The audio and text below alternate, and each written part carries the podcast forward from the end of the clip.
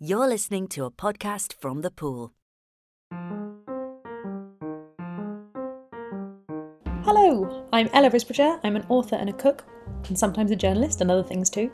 And this week on the pool, I'm talking about my plates to remember five recipes from this cookbook that sort of sum up who I am and the things I think about cooking.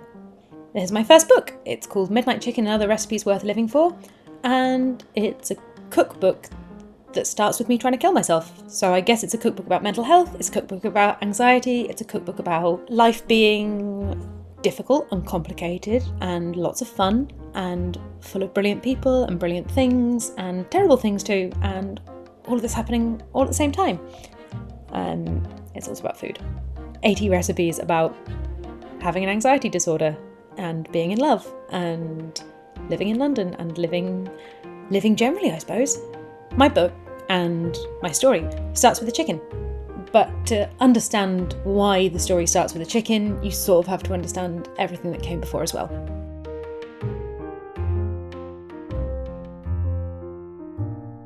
The first thing that happens in this cookbook is that I tried to kill myself. I had this anxiety anxiety disorder.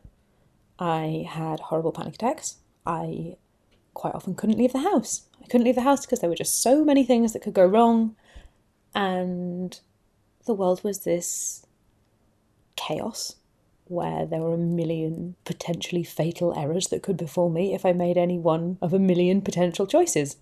There were so many things in the world that were difficult, and so many things that could be good, but I just knew I had this deep belief that whatever thing I chose, I was going to ruin it.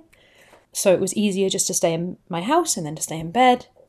And then eventually it seemed like it would be easier if I just killed myself. Like, it's important to note at this point that not that much stuff had gone wrong. This was not a rational feeling. This was not a rational fear. To the untrained eye, I seemed to be doing pretty well. I had a boyfriend I really adored.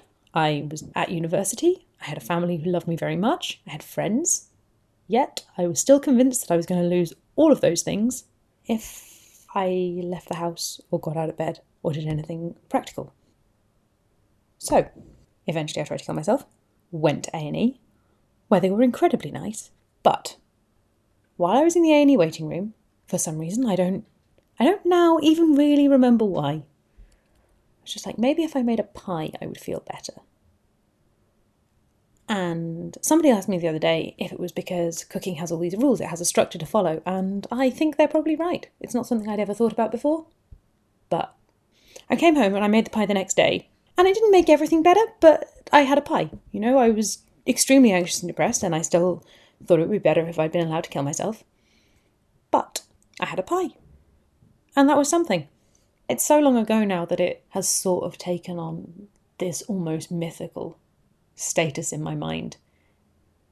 It's very difficult to remember what it felt like to want to kill yourself, and it's very difficult to remember how you stopped. Which is why I'm very glad that I have this book, because it's all there written down. It happened like that. I cooked my way out of it. Which I suppose brings me to the first of my plates to remember Midnight Chicken. So, Midnight Chicken, it is obviously the title of my book. It's probably the best chicken recipe I've ever made, and I feel very amazed that I invented it. It's really delicious. I make midnight chicken once a week, probably, at least. More if it's someone's birthday. And actually, I don't think I wrote about the first time I made Midnight Chicken.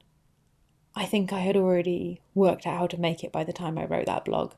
I knew that cooking was a solace and that cooking was helpful for me. So I had had a hideous day, probably. Most of the days were hideous then because I was, again, really not leaving the house very much. And I spent most of my time lying on the kitchen floor. I spent such I cannot stress enough how much time I spent lying on the kitchen floor. Probably I have spent weeks or months in total lying on the kitchen floor. And there was this chicken, and I had all this stuff I could do to the chicken. And I had this choice, right? I had this choice between lying on the kitchen floor until it was properly dark and refusing to get up.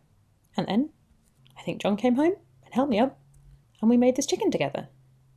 And it's really, really hard to be well, for me anyway, it's really hard for me to be overwhelmingly miserable when there is a whole roast chicken and some really nice bread. I just feel better. You can call it comfort eating if you want to, but I just think it's. Find your happiness where you can, you know?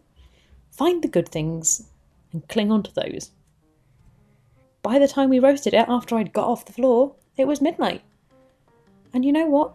Midnight is a great time to eat chicken. Big glass of wine, big bit of bread, whole chicken.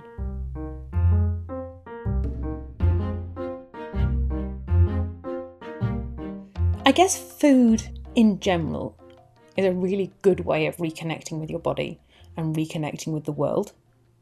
Being a physical, practical being, like a you know, like you're a little animal or something, that needs feeding, that needs care. It's a very practical way of caring for yourself. You know, the phrase self care gets used and abused an awful lot, but eating is about the most fundamental thing you can do.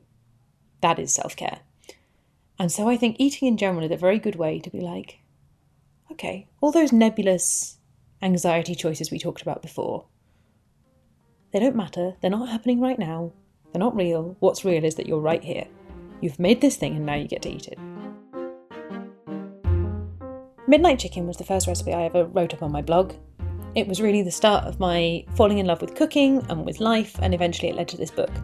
I, I, guess it's really about having a go, about trying your best to make something good out of something terrible, which is what this whole book is about, and really, I suppose, what it's all about. So, thank you for listening to my first plate to remember. Tune in tomorrow for my next dish, imperfect pikelets, and to hear me talk a bit about my childhood.